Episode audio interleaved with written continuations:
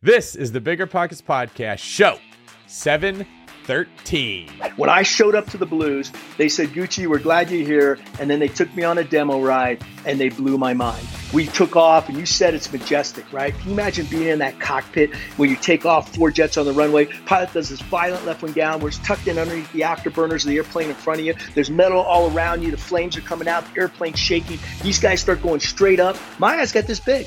I'm a Navy tactical fighter pilot. I've been off aircraft carriers. I got 500 carrier landings, and this blew my mind. And the thought that hit me was, how am I going to do this? What's going on, everyone? This is David Greene, your host of the Bigger Pockets Podcast, the biggest, the best, the baddest real estate podcast in the world, here today with a fire episode for you that I guarantee you will leave feeling better about yourself, your life, and your future than you did before you listened to it. People pay lots of money to feel this good, and you're getting it for free. In today's episode, my co host Rob Abasolo and I interview John Foley, a former Blue Angels pilot, meaning he was one of the best of the best of the best in his profession. If you've ever seen Blue Angels fly, it is absolutely incredible. And John pulls back the curtain and tells us a lot about what he went through, struggles he had, times he failed, and how he bounced back from that, how he interpreted failures to become a bad ASS at what he does. And he is very passionate about you being able to experience the same thing, which is why we love John and we're sure that you will too. Rob, what were some of your favorite parts of today's show? Well, first of all, we met like the real the real life Tom Cruise from Top Gun. I mean, this is just crazy. Like he was actually in that position. And he talks about yeah, the the how he was able to join the Blue Angels, which is like the top like 1% of the top 1% of the of the top 1% and uh, it's just kind of crazy to to hear his story and and talk about the procedures and the processes that he put in place to become you know uh, one of the most esteemed awesome pilot storied historied pilot of all you know of, of all time. The, the blue angels is a very just very prestigious organization to be a part of so it's honestly like one of those things where I, I just I wish we could have a part two. We, we'll have to have him on because he's also a relatively established real estate investor too, which we didn't really get too much into that. We got into the actual philosophies of of developing a, a good mindset. I'm so inspired from this. I'm thinking about taking the top people from my mastermind and creating a group called the Green Angels. We'll have to see if that's something that I actually do. What's better than low money down? No money down. Now through rent to retirement you can buy a brand new construction turnkey rental property for no money down. Wait, hold on. This can't be right. I need to double check with Zach, Rent to Retirement CEO. Oh, hey, Rob. Zach, how the heck are you selling turnkey rental properties for $0 down? it's not that complicated, Rob. Rent to Retirement has new construction properties up to $20,000 below retail prices. We also have investor loans with rates as low as 3.99% and down payment options as low as 5% or sometimes even zero money down. You get all the cash flow, appreciation, and equity for as little as zero money down. That's an infinite return. Oh, wait, wait. Let me get on this before we tell it to the whole Bigger Pockets audience. Just head to renttoretirement.com. That's rent-to retirement.com or text REI to 33777. That's REI to 33777 to learn more about how you can get started investing with no money down today. Get your next new construction property at a steep discount or invest with no money down. Head to renttoretirement.com today.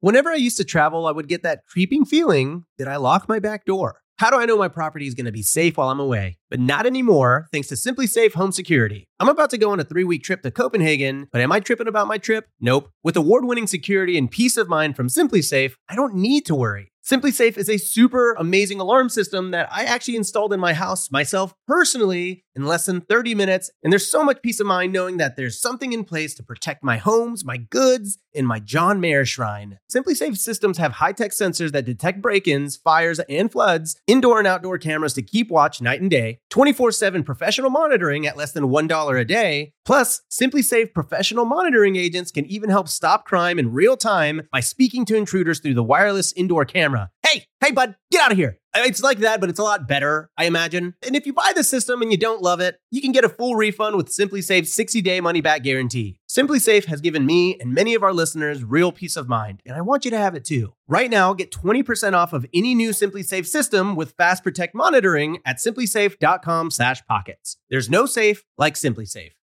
You're ready to open a business bank account for your new property. You know what that means? Coordinating a time between you, your co founders, and your bank consultant, waiting at the branch, or waiting for hours on the support line. Who has time for that? With Relay, you can open a business bank account for your property 100% online from anywhere. Create up to 20 accounts to organize money by property or by categories like expenses, taxes, or investments. Effortlessly collaborate with role specific access. That means giving your cleaner a debit card for cleaning supplies or your accountant read only access to your transactions. Own multiple businesses? Relay lets you open unlimited accounts and access them all from one centralized login. Okay, I'm just, I'm going off script here. That is cool. It's annoying that I have to log into 10 business accounts with my current bank. So go sign up for RelayFi because that's a, that's a feature that I like. No monthly fees or minimums, and it takes just 10 minutes to sign up. Head on over to relayfi.com slash biggerpockets for stress-free banking. You can join me because I'm heading on over there right now. I'm heading on over to R-E-L-A-Y-F-I dot com slash biggerpockets. Relay is a financial technology company, not a bank. Banking services provided by Thread Bank, member FDIC. The Relay Visa debit card is issued by Thread Bank pursuant to a license from Visa USA Inc. and may be used everywhere Visa debit cards are accepted.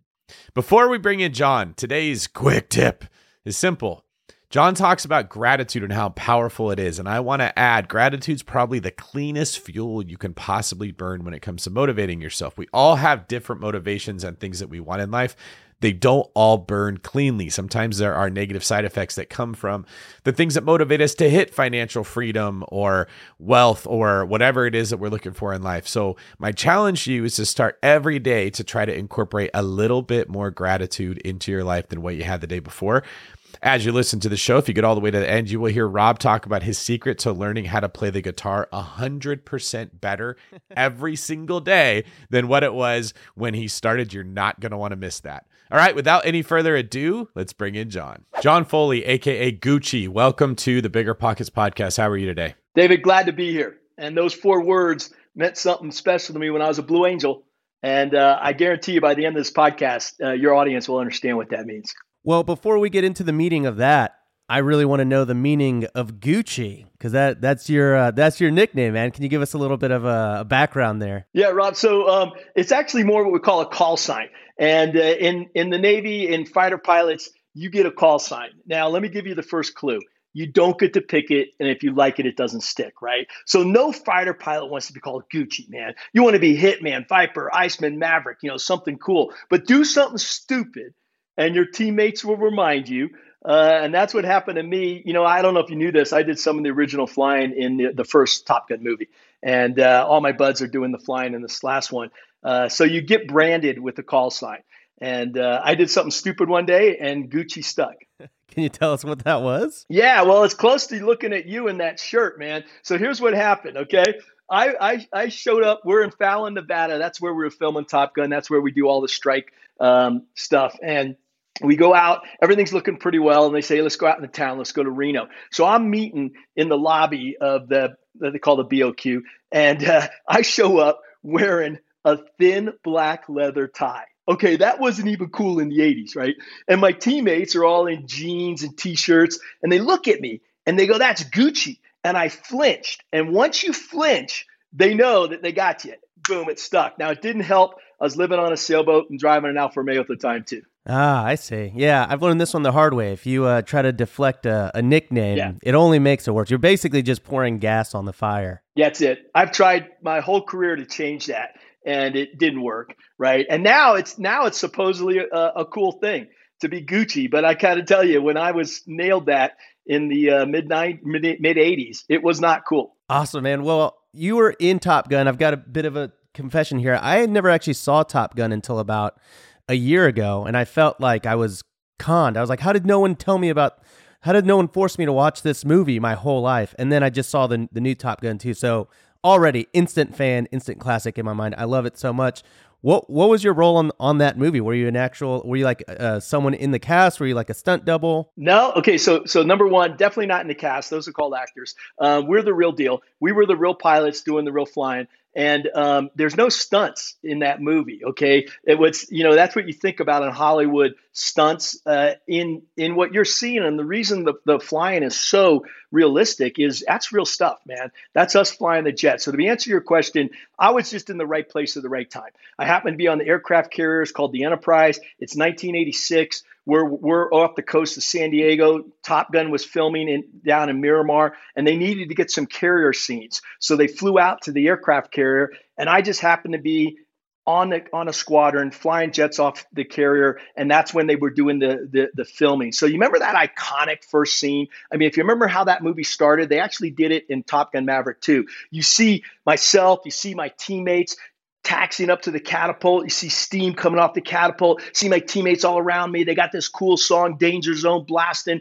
You salute the catapult officer, they salute you back, and bam, get launched off that carrier, go from zero to 200 miles per hour in 1.8 seconds. So that was what I was doing. That was just my normal day. We didn't do anything fancy. That's amazing, man.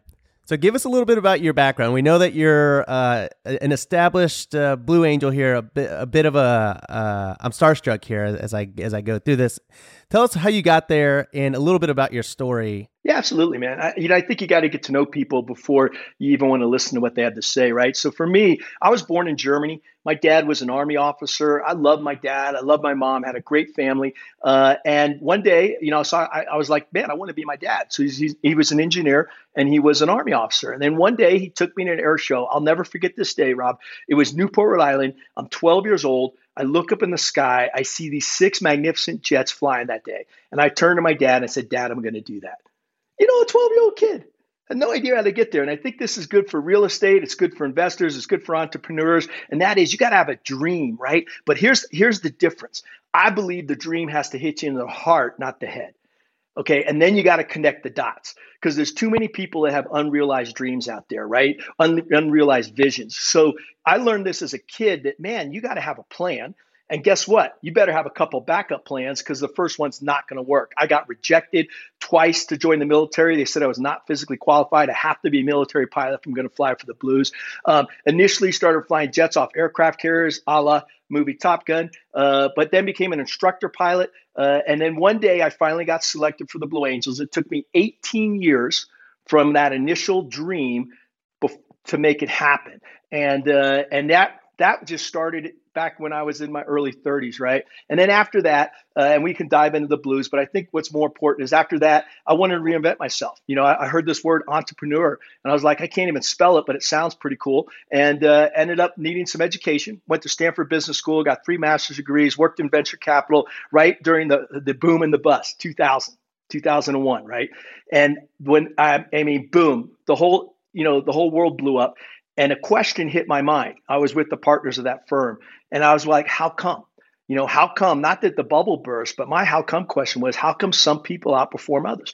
How come some people can consistently win no matter what the conditions, whether it's market, whether it's COVID, whether it's increased interest rates, whether it's supply chain challenges, whether it's uh, uh, recession, uh, you know, whether it's inflation? My point is, some people learn how to overcome no matter what. And that's what I've been doing the last two decades is working with the best teams in the world sports teams, companies, Google, Microsoft. I'm with uh, Nick Saban in Alabama football, and I work with these teams into big high performance teams and how to turn them into business results. Wow. Okay, so there's a there's a lot I want to unpack here because uh, it started the dream actually started at a very young age, and you're like, that's going to be me one day. Do you did you always know like was it was there ever a doubt in your mind that that was going to become a reality? Well there's lots of doubts along the path when you fail right? And i had a ton of failures a ton of of uh, setbacks. But i will say that the dream this is why it's critical. The dream was not in the head it was in the heart. So whenever that stuff happened i connected back to my heart and i just said no, I can still do this. It's just going to take a different path. Give you an example. So I'm flying jets off aircraft carriers. I'm leading a strike. Um, I have a hung bomb. I got to jettison the hung bomb. I don't go through my checklist uh, like I'm supposed to, and I hit the the jettison button and I fire a heat-seeking missile by mistake. Okay, I almost shoot down my own teammate, and I'm like, "Holy crap!" You know, in fact, actually, I was like, "Oh." Come back, right? And uh, at that point, I was fortunate. You know, it, it didn't it didn't hurt anybody, but it could have, right? And um, you know, I go into my commanding officer that day. I land on the jet, and he said, "What happened?" And I go, "I blew it, sir." You know, I, I told him the story that I, I didn't do my checklist like I was supposed to. I got switchology mixed up, and when I hit the jettison button, the missile went instead of the bomb. He goes, "Okay, thanks for telling me. You're grounded." So I'm grounded now. Now I had my letter into the Blue Angels. I was going to be an instructor pilot. All that went away. In fact, I wasn't sure they were going to let me keep flying. All right. Um, they have a board of inquiry and all that kind of stuff. Uh, and it took me three days to realize the root cause of that mishap. But you want to guess what do you think the root cause of that mistake was? A thousand switches in front of you? there were a ton of switches. Let me tell you, there's a ton. Yeah, but you said you hit the right switch. You did what you meant to do. Nope, that's you uh you mentioned that you thought you were jettisoning it. So Well, I hit the jettison button. Yeah, but it fired the missile, which meant there was something wrong with the checklist ahead of time. So I'm going to guess you just got comfortable. You just thought like, man, I've done this a million times. You hit autopilot. You you didn't get it. You didn't take it serious when you were getting ready. Dude, David, you know, I've I've told that story over 2000 times. You're the first one that got it right off the bat. Yeah, it's it's complacency.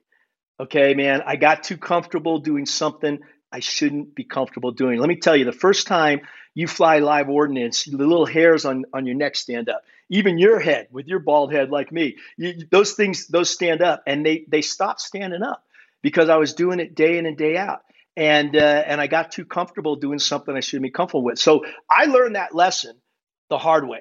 All right. So here's the question: Everyone is listening. Where's your blind spot? Where are you too comfortable? Even the two of you, you guys are cranking it. You got a kick ass podcast going. You know, we're, we're investing. Um, this is a great opportunity for people, but where are you too comfortable? Um, do you have a process, a checklist? And that was the other thing. I didn't open up my checklist. I, I, I thought I would do it from memory, and you don't do that. Okay. You don't do that in these situations. So that's exactly it. Complacency kills. Now, here's the good news. Once I learned that, um, yeah, I had to dig myself out of a hole. It was a big hole. I, I, they ripped up my letter to the Blue Angels. Not even a chance, right? I had to go reinvent myself. Took me years, but eventually I got the shot again, and I made it work. And so, you know, I think it's it's okay to make mistakes investing. It's okay to make mistakes in life if you learn from them.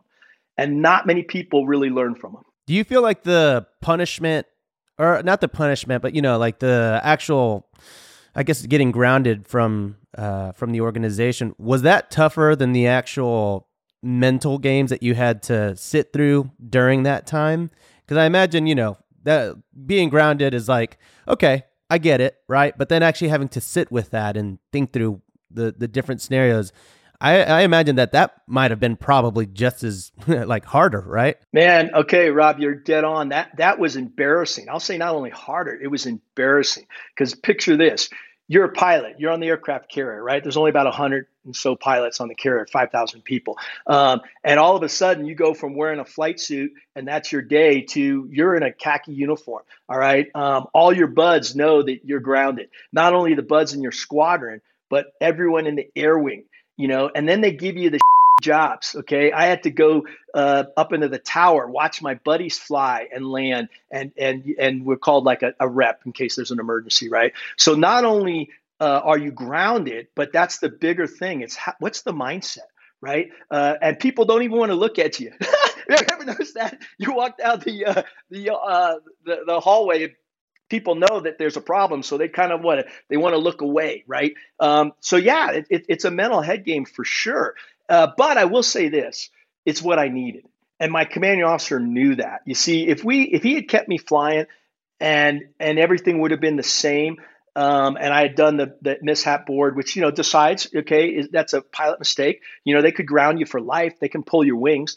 Um, they didn't, okay, and, and I was only grounded for three days because that's what it took me to realize what you just said right? And once you realize that, now the next thing happens is you got to get your butt back in the game because now you got to overcome that fear and doubt that is uh, in your mind. Okay. So was this the moment that, I mean, obviously you, you recognized the complacency aspect, but was this like immediate? You're like, okay, here it is. I'm going to fix this. I'm going to create my checklist and my processes.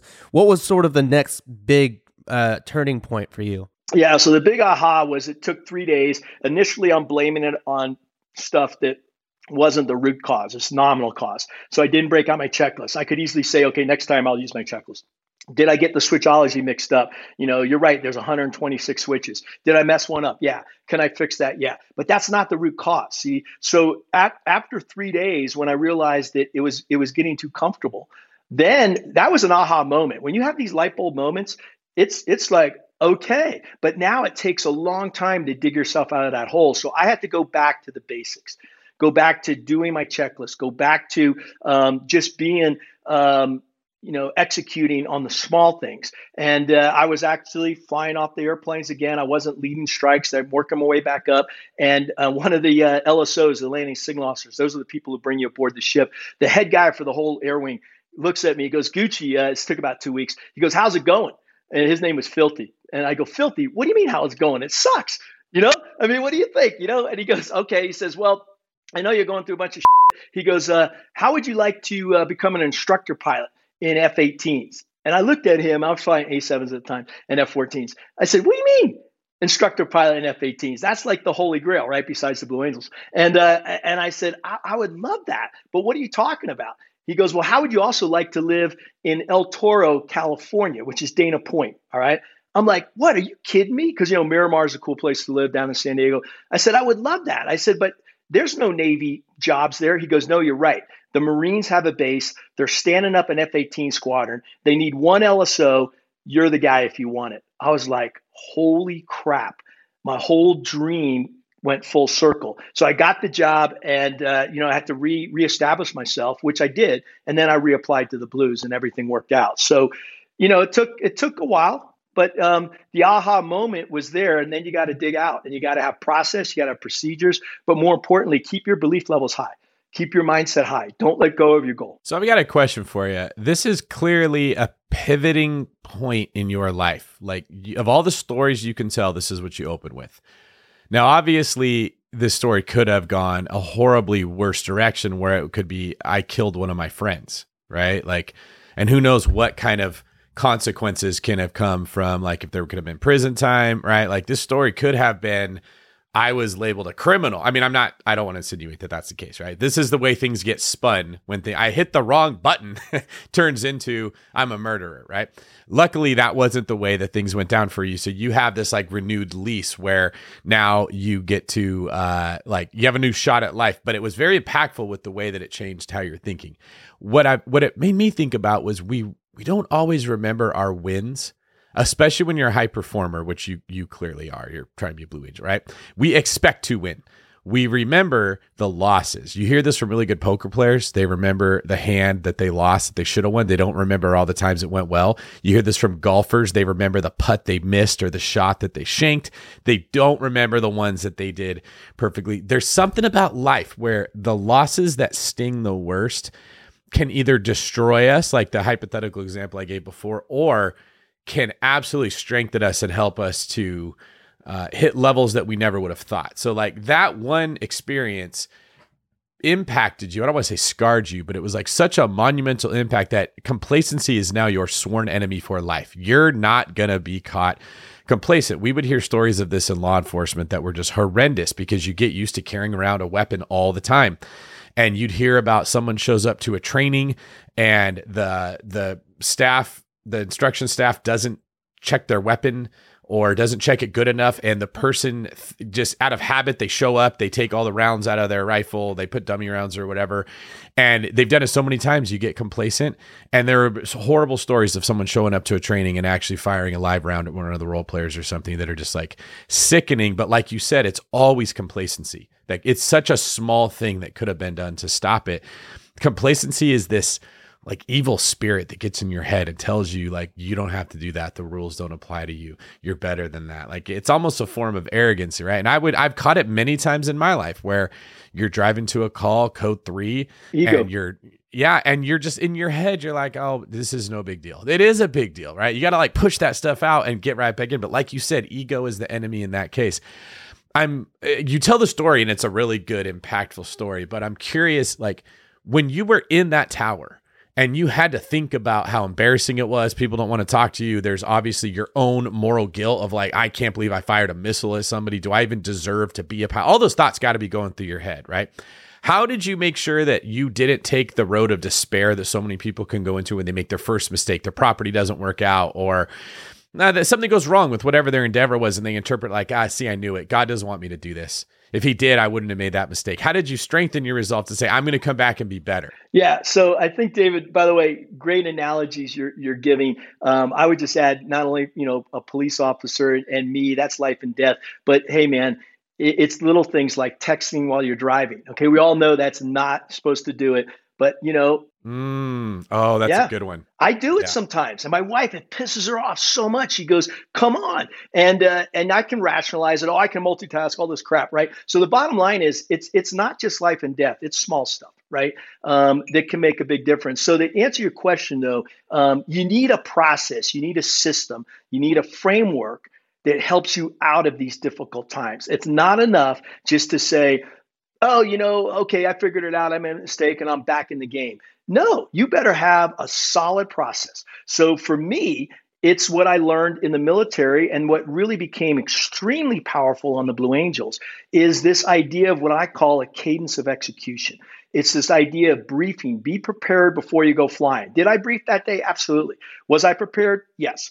When you're executing, though, you got to realize that things change. Okay, and that's one thing that's that we you can find out very quickly in fighter pilots uh, why someone's you know uh, uh, adapts to that is you got to adapt airborne. I don't care what the scenario is. The minute you get airborne, things change. Same thing in real estate. So can you adapt? to a market which is changing all the time, right? And but here's the secret. I'll give you a secret right now.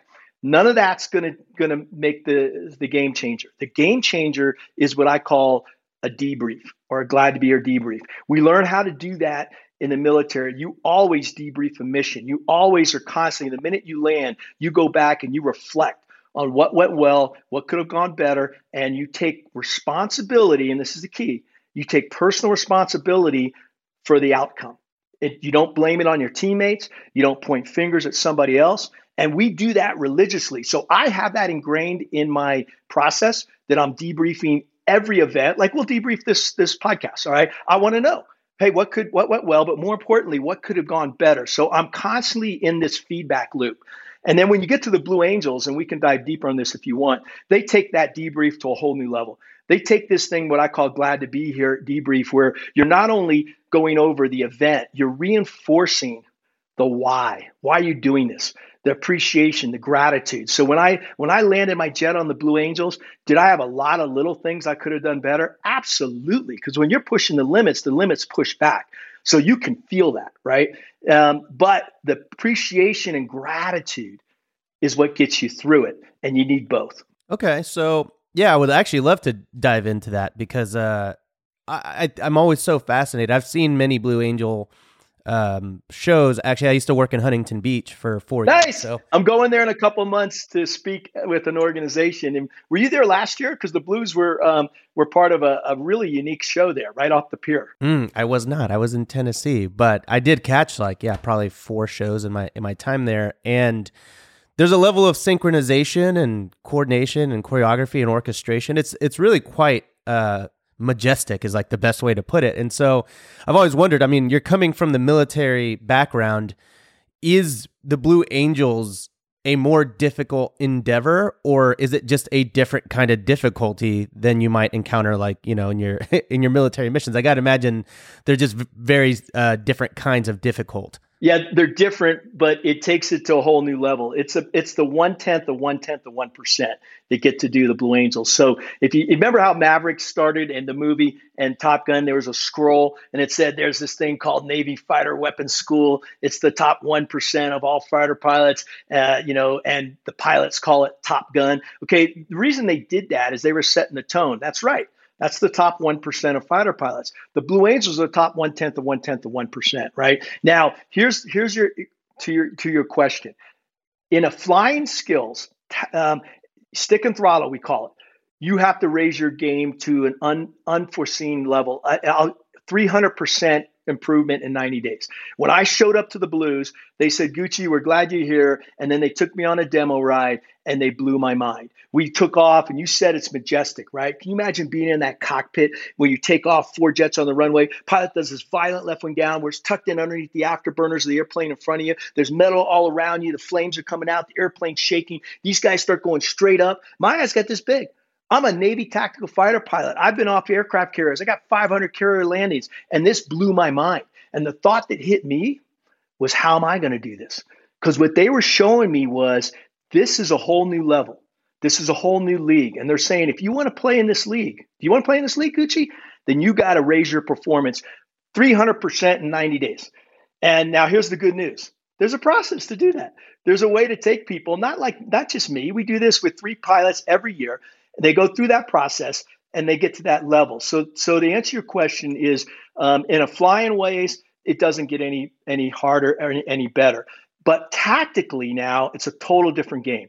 Okay, when you're flying tactically off the carriers, when you're going to Top Gun, it's not stick and throttle, it's weapon system management, it's understanding the situational awareness. That's a whole different level of expertise. So we take people who are already good at that, and then we say, let's now improve your flying skills 300%. Yeah, that this is such a powerful message particularly for anybody that hasn't yet in life pushed themselves into a point where they were trying to be elite at something, which I would think is probably the majority of people in America. We have a very comfortable life, and that's not meant as a slight towards people who have a harder life than other Americans, but if you compare us to human beings 6,000 years ago or someone now living in another country, our life is comparatively more comfortable than other people's, where the human body and the brain was really designed to operate not in a perfectly nerfed world where things don't go wrong. And I remember experiencing this for the first time at something as simple as going from the freshman basketball team to playing with the varsity. I got asked to play with varsity when I was a sophomore, and the speed of the game was so nice. freaking fast Thank you for that. Yes. It was wild how fast it was, right? Like I had these habits where I would be dribbling and you'd get a defender to commit to you and you'd pick up your pass and you'd fake it to one side and he'd go that way and you'd pass it to the other guy. It was like bread and butter, so easy. And then I got to varsity and the guy would pretend like he committed to one defender and then jump back and I'd pick up my dribble and go to pass it to the other guy and he'd intercept the pass. And I'm like, they could do that? Or you'd come down with the rebound, they'd hit it out of your hands. Like, was it when did that was that a thing that would happen? Or they'd steal the ball from behind you. There were all these things that i never had to think about playing with lower competition but i never had to consciously figure out that problem. My brain told me be careful you don't know where the guy is he's probably behind you. Or when you grab that ball hold it really strong like your mind adapts to the struggle you're in. It's what i guess i loved about the point you were at was we often personalize i am the problem. I am not good at this. I should quit where what you're saying is the problem is my lack of preparation. The problem is my lack of exposure to trying to play at the highest level. The problem is my complacency. It is not me. I am not those things.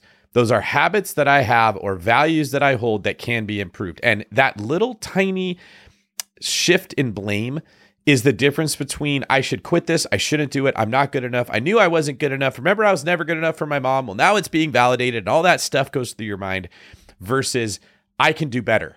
Let me get in there again. Let if they give me another shot, I'll get better at it, right? And that's what we want the listeners to hear because real estate investing is daunting. You can screw up. In fact, you will screw up and it's impossible not to screw up. It's you can't play the perfect game in a sport. You can't have the perfect investment. Something always goes less than ideal. And if you interpret it as I'm the problem, you won't buy real estate. You'll be lulled into other things like investing into multi level marketing schemes or pyramid schemes or cryptocurrency or like whatever the new trend is. If you say, my inexperience was the problem, my lack of awareness was the problem, my ignorance was the problem, there's something that can be done to correct that. And, I, and I'm really, as you tell the story, I'm like, this is a great example of a person who just for whatever reason, you attributed the problem not to you as a human being, but your lack of preparation. And you always were like, I could do better better. I mean, am I way off with with my understanding of this your story so far? Man, David, you nailed it. Okay, and I think the the analogy back to investing is really critical, right? And that is, um, it, it's you got to surround yourself with people who you want to be like. Okay, so when I got selected for the Blue Angels, I realized I needed up my game. But guess what? Because I'm around people who knew how to do it and they decided to mentor me. They coached me, just like you guys are doing. The reason this podcast is so useful to people is we're gaining knowledge and tools of people who have done it at a high level, right? So that's the number one thing is continually push, you know, have that drive. And that's why when I said the dream has to hit you in the heart, have the drive to improve every day, just a little bit. It doesn't mean I'm not going to screw up. In fact, you know, if, if you're really self aware, you, you've made a lot of mistakes, right? And that's fine, right? What I want to do though is have a process and more importantly, a mindset. What you're getting to, David, is exactly right. What's the mindset? Am I am I in my lizard brain and am I operating out of fear? Okay, or am I in my adult and I'm actually operating out of opportunity? You know, the RAS, you know, reticular activating system. It's only thing, two things are going to get through a threat or opportunity. When you see that, you're going to react. Do you realize that every time I snap my fingers here, 65, you get 65 chances to make a decision. That's the amount of impulses that are coming through your eyeball. So it's it's what we call the gap, the gap between the stimulus and the response. And it's in that gap that you make your decisions. It's in that gap that you either go down the rabbit hole or you or you reset and you spiral up. And there's a way to focus your mind. There's a way to train the mind. Um, I do meditation. I do visualization. I, I have lots of things. When I'm working with Team Penske and we're winning the Indy 500, it's about mindset. They already got the processes down. This is great teamwork, right? But it's the mindset that makes you a, an Indy 500 champion. It's the mindset that makes you a national champion. And not just to get there, but then the harder part is sustaining excellence. And that's what I work on with companies and people. How do you sustain excellence under change? This show is sponsored by Airbnb. Did you know that a long time ago, before I ever started my real estate business, I turned one of my first primary residences into an Airbnb? And that's the extra income that I needed from Airbnb that gave me the confidence to go out and work for myself and eventually quit my nine to five job. And now I have dozens of Airbnbs all over the country. I've even partnered up with the old David Greene on a recent property in Scottsdale to take our portfolio to the next level. And of course, we host it on Airbnb. But you don't need to be a full time real estate investor to start on Airbnb. As a matter of fact, I was self managing 10 properties while working my nine to five job, so I know anybody can do it. Think about it this way you're looking for extra income and going on a vacation. Wouldn't it be great to rent out your space and let your property pay for itself while you're gone? I did this one time. I pitched my wife and my roommate, because we were house hacking, on the idea of renting out our home, and it paid for all of our expenses on a trip to Mexico City. So go and give it a try. It might just change your life, just like it did mine. And I really do mean that. Your home might be worth more than you think. Find out how much at airbnb.com/slash host. Whenever I used to travel, I would get that creeping feeling that I locked my back door. How do I know my property is going to be safe while I'm away? But not anymore, thanks to SimpliSafe Home Security. I'm about to go on a three week trip to Copenhagen, but am I tripping about my trip? Nope. With award winning security and peace of mind from SimpliSafe, I don't need to worry. SimpliSafe is a super amazing alarm system that I actually installed in my house myself personally in less than 30 minutes. And there's so much peace of mind knowing that there's something in place to protect my homes, my goods, and my John Mayer shrine. SimpliSafe systems have high tech sensors that detect break ins, fires, and floods, indoor and outdoor cameras to keep watch night and day, 24 7 professional monitoring at less than $1 a day. Plus, SimpliSafe professional monitoring agents can even help stop crime in real time by speaking to intruders through the wireless indoor camera. Hey, hey, bud, get out of here. It's like that, but it's a lot better, I imagine. And if you buy the system and you don't love it, you can get a full refund with SimpliSafe's 60 day money back guarantee. SimpliSafe has given me and many of our listeners real peace of mind, and I want you to have it too. Right now, get 20% off of any new SimpliSafe system with Fast Protect monitoring at simplisafe.com/pockets. There's no safe like SimpliSafe. Whether you need to buy or sell, or you're just obsessed with looking at homes for sale, Redfin's got you covered. Redfin updates their listings every two minutes to help you see new homes first. And they give you personalized recommendations based on the homes you like, so you can find a home that's just right for you, whether that's a cabin, a craftsman, or a castle. With the top rated Redfin app, you can favorite homes, share listings with others, and schedule tours even on the same day with a local Redfin agent who can help guide you through the whole home buying process. And if you're looking to sell, Redfin agents have the experience to help you get the best price possible for your home. That's because they sell twice as many homes as other agents. With a listing fee as low as 1%, Redfin's fees are half of what others often charge, which means you'll have more money to put towards what matters most to you, like your next home. In fact, last year, Redfin saved home sellers $127 million. No matter where you are in your real estate journey, Redfin can help. Download the Redfin app to get started today. Yeah, this is a really. I, I don't think people are like grasping how mind blowing this is because I always think about when you're trying to get better, it gets really it gets hard to get better at a certain point, right? Like when I was learning guitar when I was in the seventh grade, picked up a guitar and my goal was can I get hundred percent better? And it was like, okay, cool. Next day, I got 100% better. And then the next day I could get 100% better. But then it got to the point where then I was like, can I become 50% better in a month? And then can I get 20% better in a year?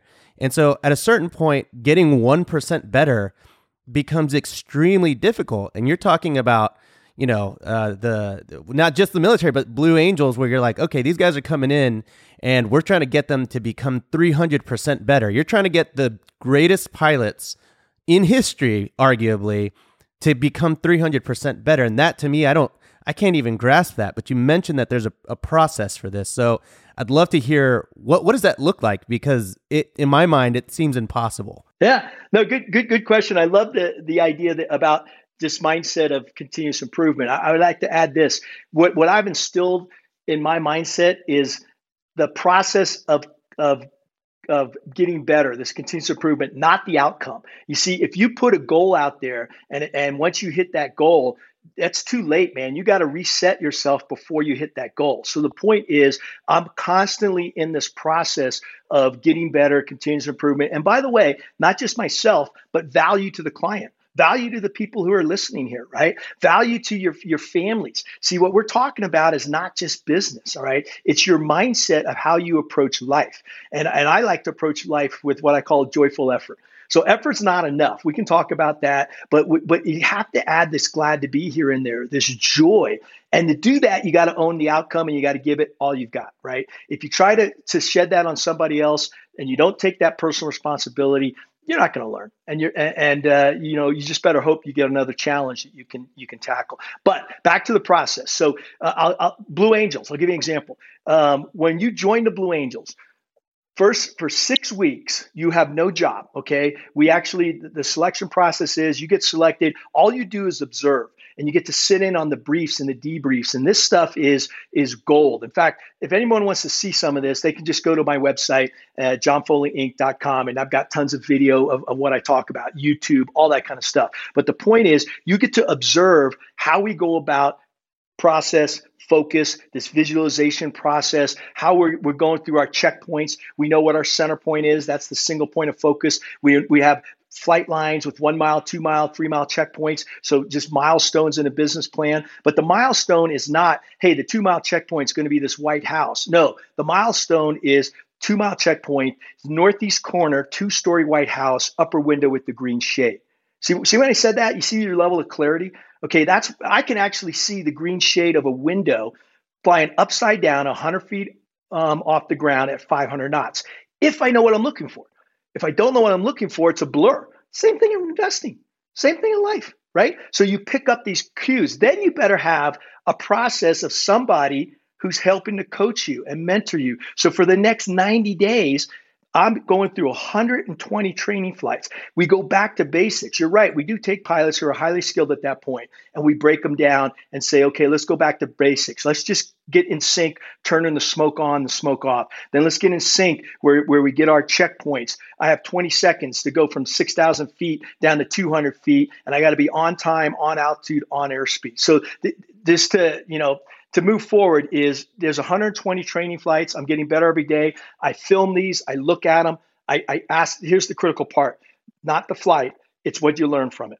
Okay. And I also want to learn what's going well because we want to double down on what's going well. Okay. I don't want to just focus on mistakes, right? Double down on what's going well. And uh, then three things. I'll leave you with three things that, that have to happen in every investor in every high performance community. You got to connect, you got to align, you got to commit.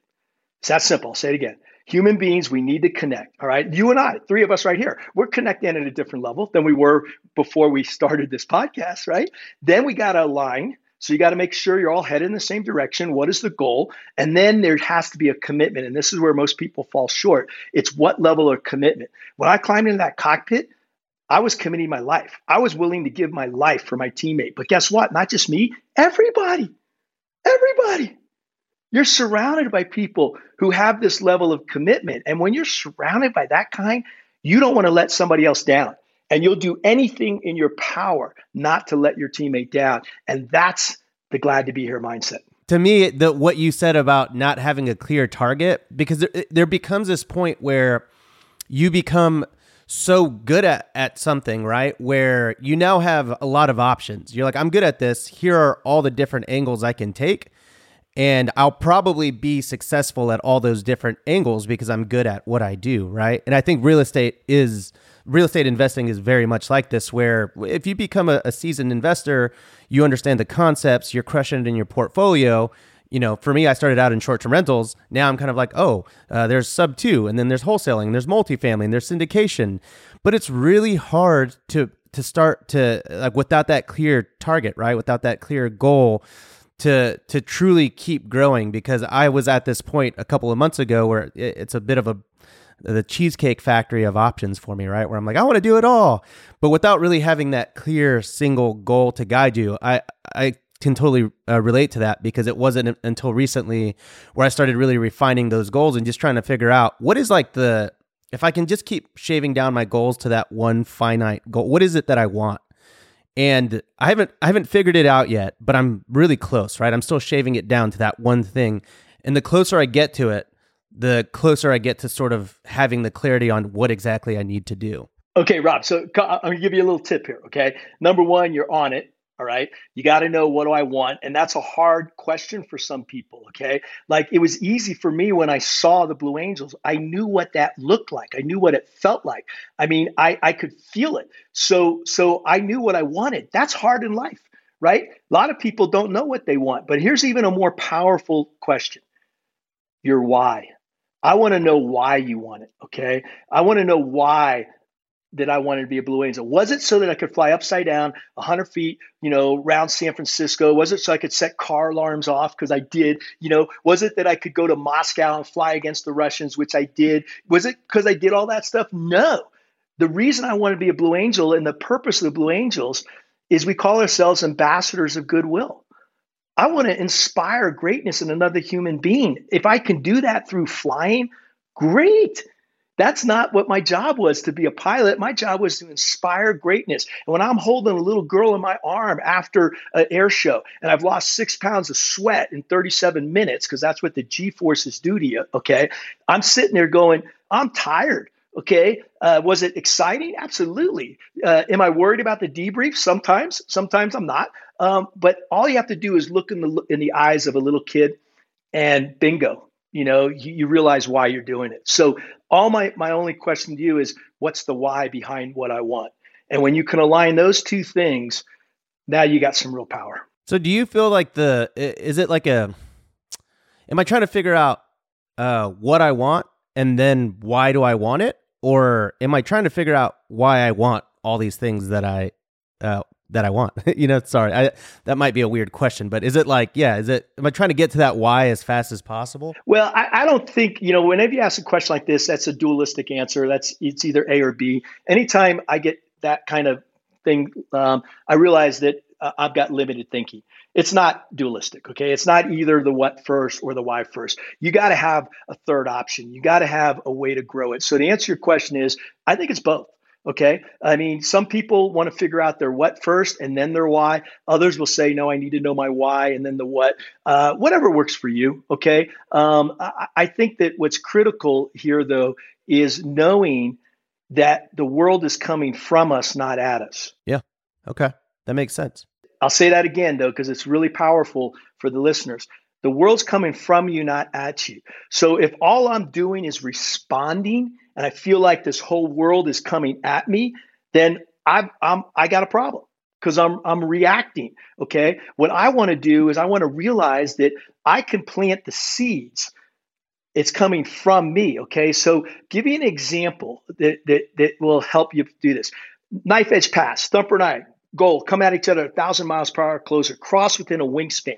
All right. That's if we miss by one second, it'll be two football fields. And we want to come within a wingspan, right? So that's our objective. So I'm very clear on what my objective is. All right. So how do we do it? You better have a plan. So my plan was simple. I told Thumper that day, and I call these, by the way, verbal and nonverbal agreements, commitments. I said, Thumper, I'll be on the flight line. I won't be five foot left or five foot right. The flight line's not the runway. It's the inboard edge of the left painted stripe on the runway. You can count on me. You can trust me that that's where I'll be. I'll set the altitude. I'll make the timing corrections. I'll give you the command to execute a full stick deflection roll. You, my teammate, have one job. Miss me.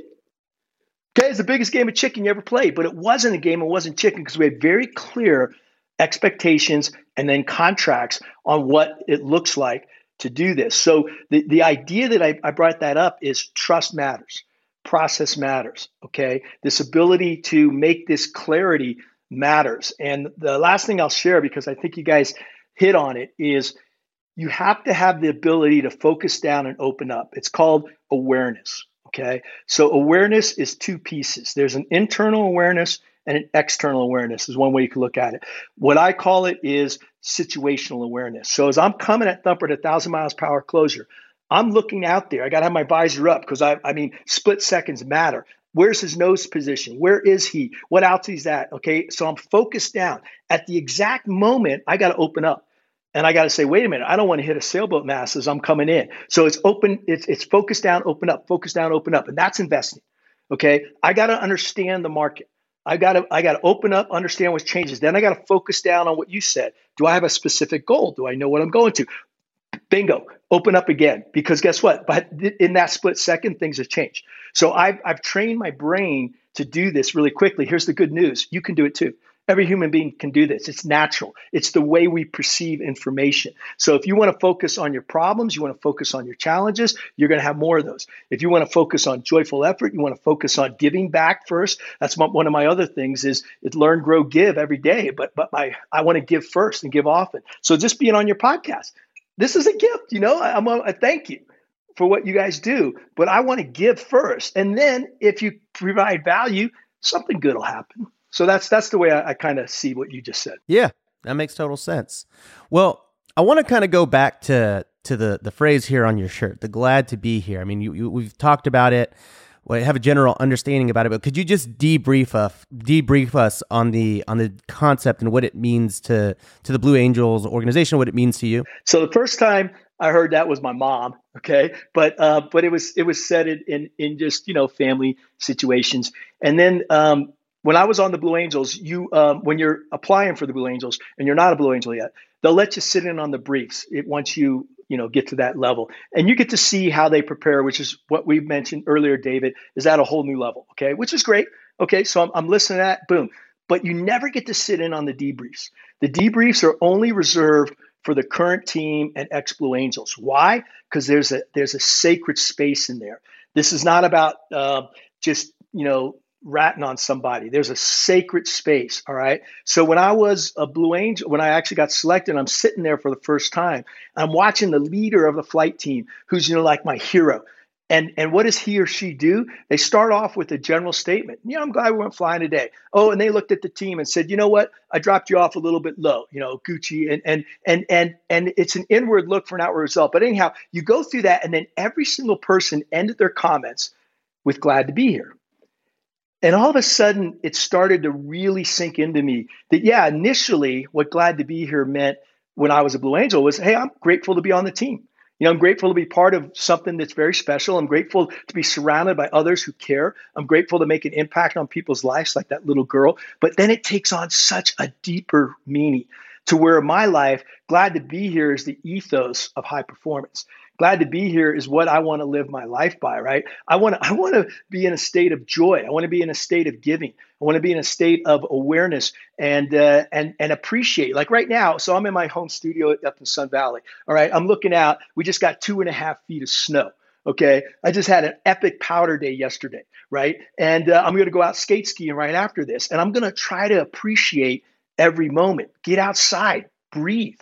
So as hard as we're working, people are listening to this you got to build in that appreciation time. And then the other thing I do every morning is I do a glad to be here wake up. I've trained my brain to wake up happy, and uh, I can teach you that if you want. But you know, it's it's important to to have the right mindset. I could use a little bit of happiness in the morning. What, what's the, what's the hot tip on that one? Okay, it's not new, but you got to do it. Okay, so all right, it, it turns out that um, gratitude is one of the biggest. Uh, how do I say? It's not a skill. It's one of the biggest gifts we have. Okay, uh, and we science has really gotten good at, at realizing that people who are grateful become happy. It's not the other way around. It's not because you're happy that you become grateful. So what I've done is I, I just do what I call my glad to be a wake up. And uh, uh, I'll give you the first piece. All right, everything I do the minute I wake up is I've trained my brain to say, what am I grateful for in the present moment? So, so you know, your brain, check, I want everybody who's listening to this podcast, uh, check the first conscious thought that hits your brain tomorrow morning. See if it's one of gratefulness or see if it's one of what's my next challenge? What's my next problem? You know, kind of thing, right? So if the point is you can train your brain to, to wake up happy. So I go and I say, which is three things. All right, what am I grateful for in the present moment? So today was easy. I'm home. I've been traveling. I do 100 speeches a year. I work with 150 companies around the world. All right, I'm finally home for the holidays, right? I'm like, great, right? So I'm grateful just to be home. I got my two dogs in bed with me. They're not little, they're Rhodesian Ridgebacks, okay? They are, they, we rescued them. There's 104 pounds, right? And, but I've just said, you know, I'm grateful for this. But then do this. And here's, here's, the, here's the key go back 24 hours. Go back to yesterday and and bring to mind something that was grateful that you were able to experience uh, yesterday. For me, I had a briefing call with a client, and we are talking about how to align high performance teams. They're, they're in the pharmaceutical, they're, they're, they're helping people with asthma. It's unbelievable. And I just remembered the briefing call and said, you know, I'm grateful to have that experience. Then, then do this third piece go forward in your day. Go forward in your day and think of others, not just yourself. So this morning, I thought of you two. And I said, you know, I get the rare privilege to be on a cool podcast.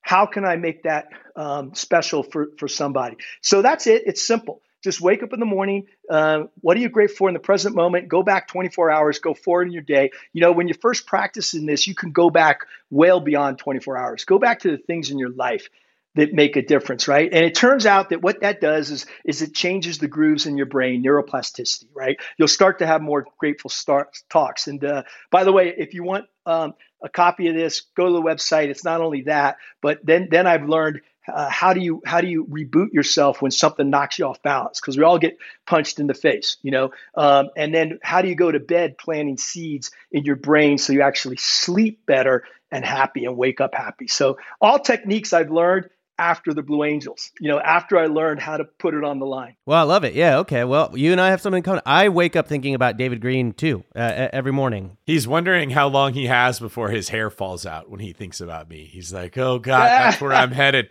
How many more months do I have? I look at my pillow. yeah, to see if it fell I look out. at my pillow and I think, is today the day? You got some serious hair. David and I, man, that's what do it pulling too many G's does to you, right? That's exactly right. A life of high stress. I wish I could say that, man. And mine started falling out when I was like 17 and a half. I was in high school and people were already pointing out my receding hairline. But there's all those like, uh, there's all those quotes like, it's too much testosterone that makes your hair fall out or a life of stress. I'm like, yeah, those sound. Definitely bald people made that stuff up. That's funny. So one of the things I was fascinated by with your uh, with your glad to be here debrief, John. I want to cover these briefly. Was the five steps? Can you go through uh, like the five steps that are involved in the debrief? Yeah. So I call them the dynamics of a glad to be here debrief. And this is different than Top Gun. This is different than what happens in the uh, military because those are those are basic, right?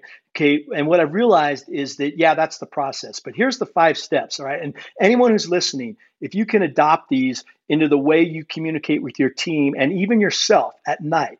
I guarantee you things will happen. So, number one, you need a safe environment. And what I mean by a safe environment, it's respect.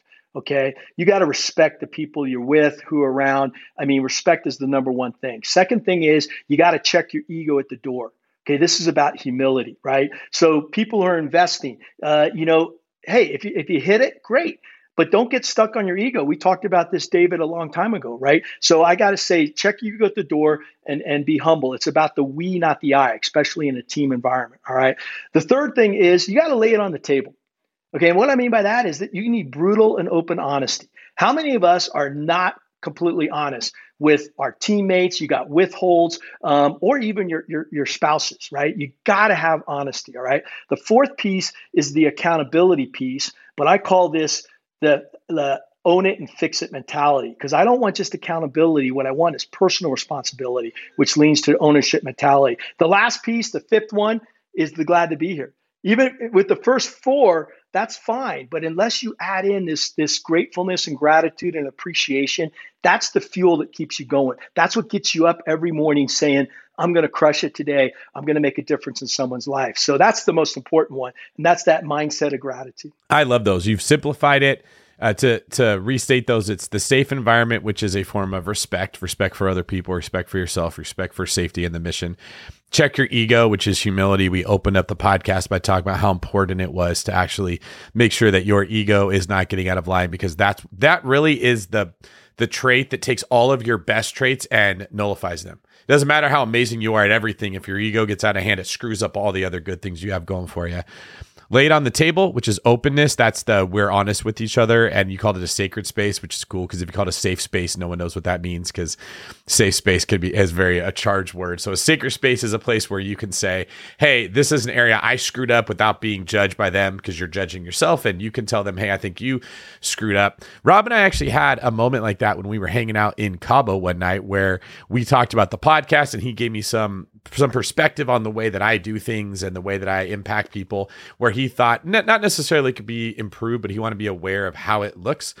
And because I know that the goal is to make the podcast better, I'm like, yeah, you're right. I'm 100% like that. In fact, I'm even worse than that. And we kind of went back and forth. It was a cool, like what you were talking about, the debrief that makes us better, right? You got to be able to have those conversations if your goal is to be better. If your goal is to protect your ego, then you shy away from that. You don't want to have those conversations. Uh, next is own it and fix it, which is accountability. That is one of my favorite things in the world. This is one of my favorite books in the world, Extreme Ownership. I'm sure you're a fan of that, John, written by Jocko Willink, right? Awesome book, awesome philosophy to live by. Go ahead. No, you nailed it. Jocko's, you know, I, I Jocko. No, well, Jocko and all the Navy SEALs, I'm good buds with most of them, um, and that's exactly right because they get it, right? And and the same thing uh, in the blues, but the same thing in, in investing. So keep going. You nailed it. What was the what was the fifth one though? You you only got the first four. Fifth one is glad to be here. That was gratitude, which is also the one that takes the other four and makes them fun. If you don't have the gratitude, then you're not enjoying life. There's no point of doing the other four. You got to be grateful for what you're doing, and it fills you with this energy. And you know what I was thinking about, John? Something I really am impressed by with you. Your fuel is your gratitude, right?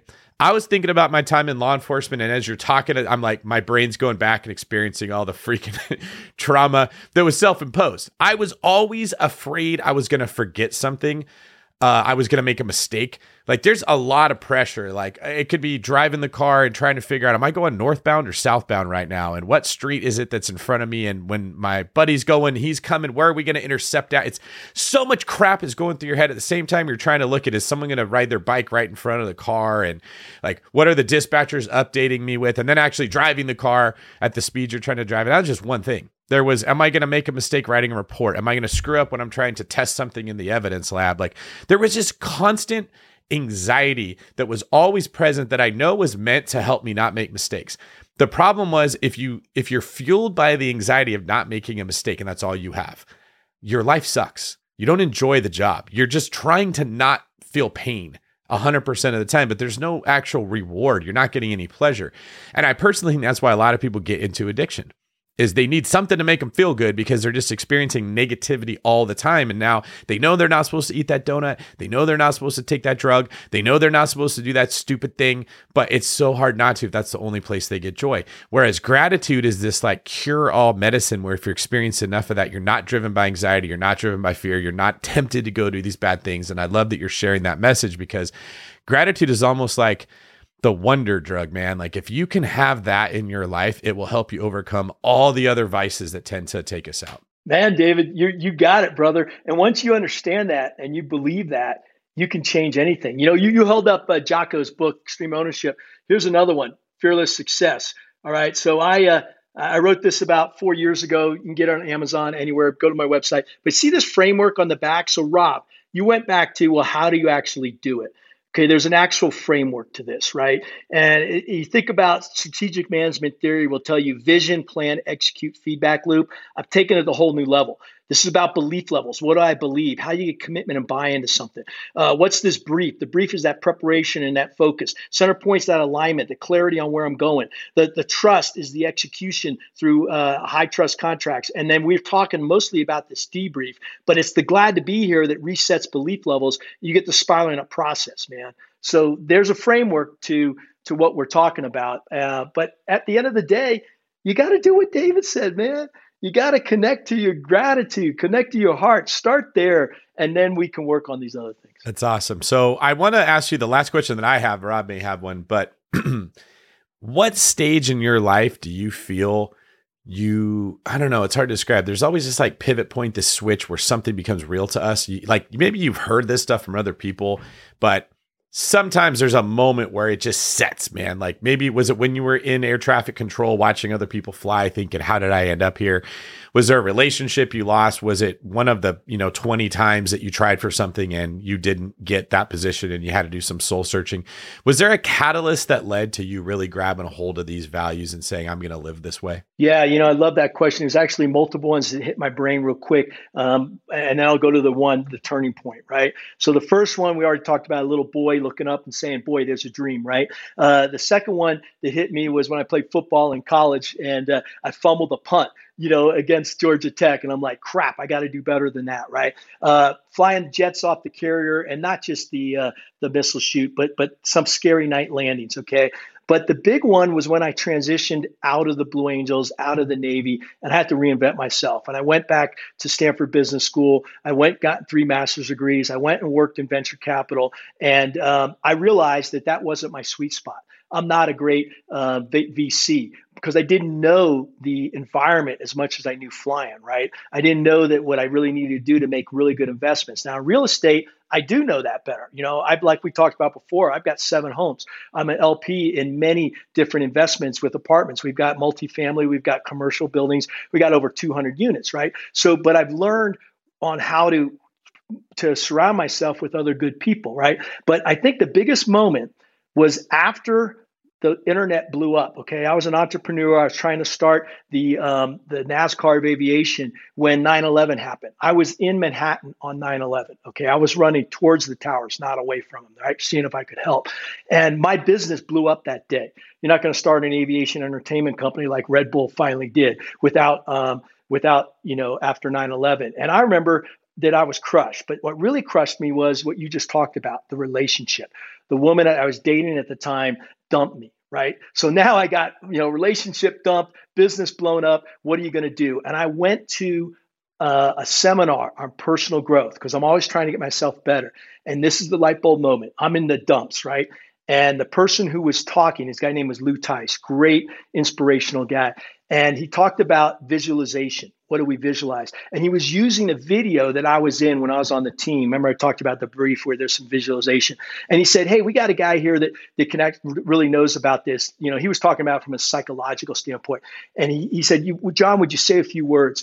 I got up there on that stage and I didn't talk about the science or the psychology. I said, This is how you use it. This is exactly what we were doing. This is what I was thinking and this is how I use it in my my everyday life. That was a light bulb moment. I get off stage, people are running up to me going, "Hey, how do you do that? You know, do you do this?" And I had a light bulb moment. High performance teams, high performance people, how to turn those into business results. I know how to do that.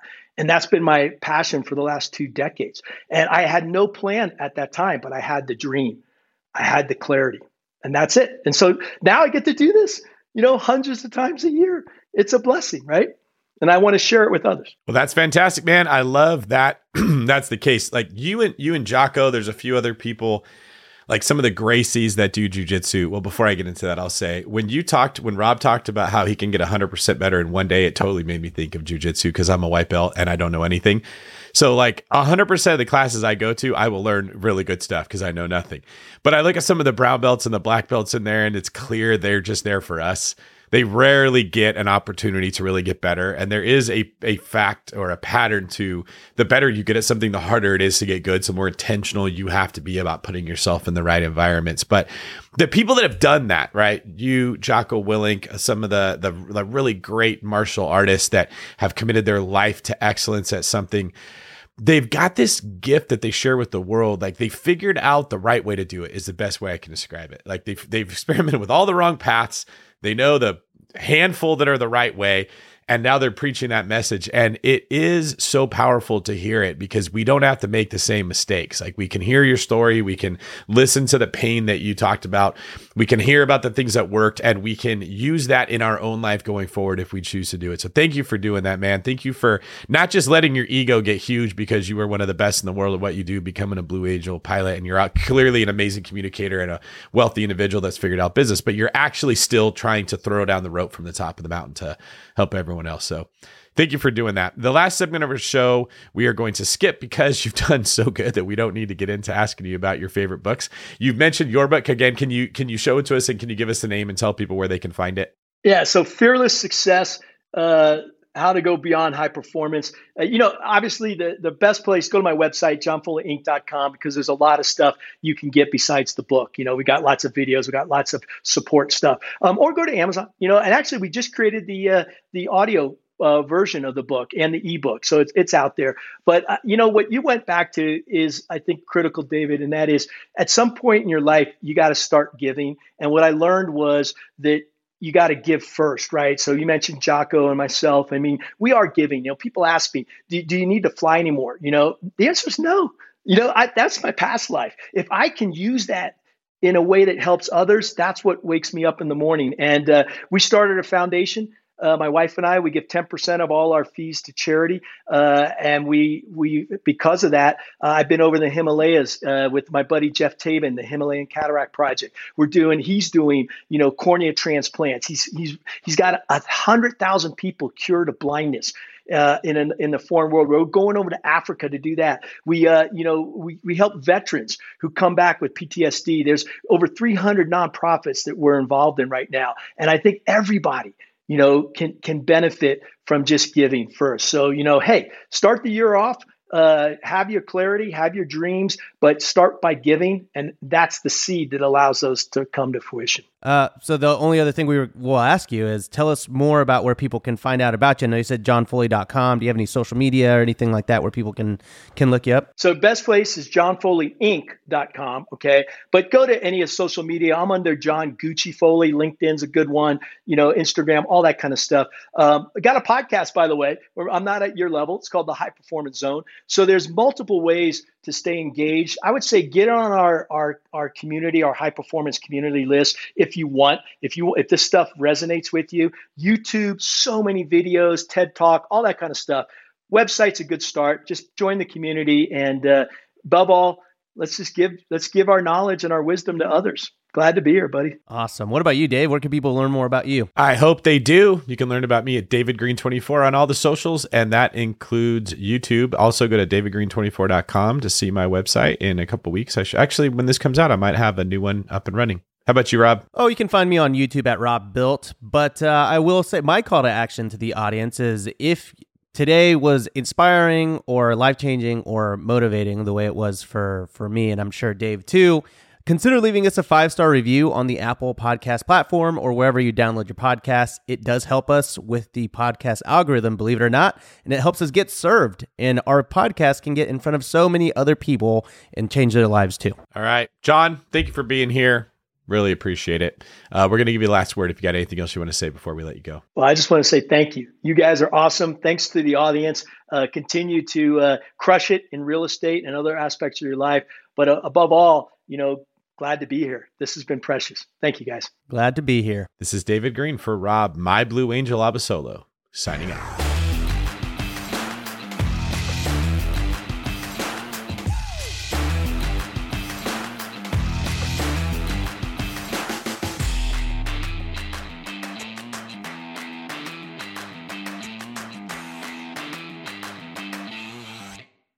The market is changing, and finding your way can be tricky. Rates shift, headlines whirl, but your goal hasn't changed. You want financial freedom. And the best investors know it's not about timing the market, it's about time in the market. If you're ready to get into the real estate investing game or take your game to the next level, finding an investor friendly agent is your next step. With BiggerPockets Agent Finder, you can find the right agent in minutes. Just head to biggerpockets.com slash deals and enter a few details about what and where you want to buy, and bam! Instantly match with an investor friendly agent who fits the bill. These local market experts can help you navigate the neighborhoods, analyze the numbers, and take action with confidence once and for all. This free resource is only available at biggerpockets.com/deals. Get an agent, get the deal, and get closer to financial freedom at biggerpockets.com/deals. That's biggerpockets.com/deals to find your investor-friendly agent today.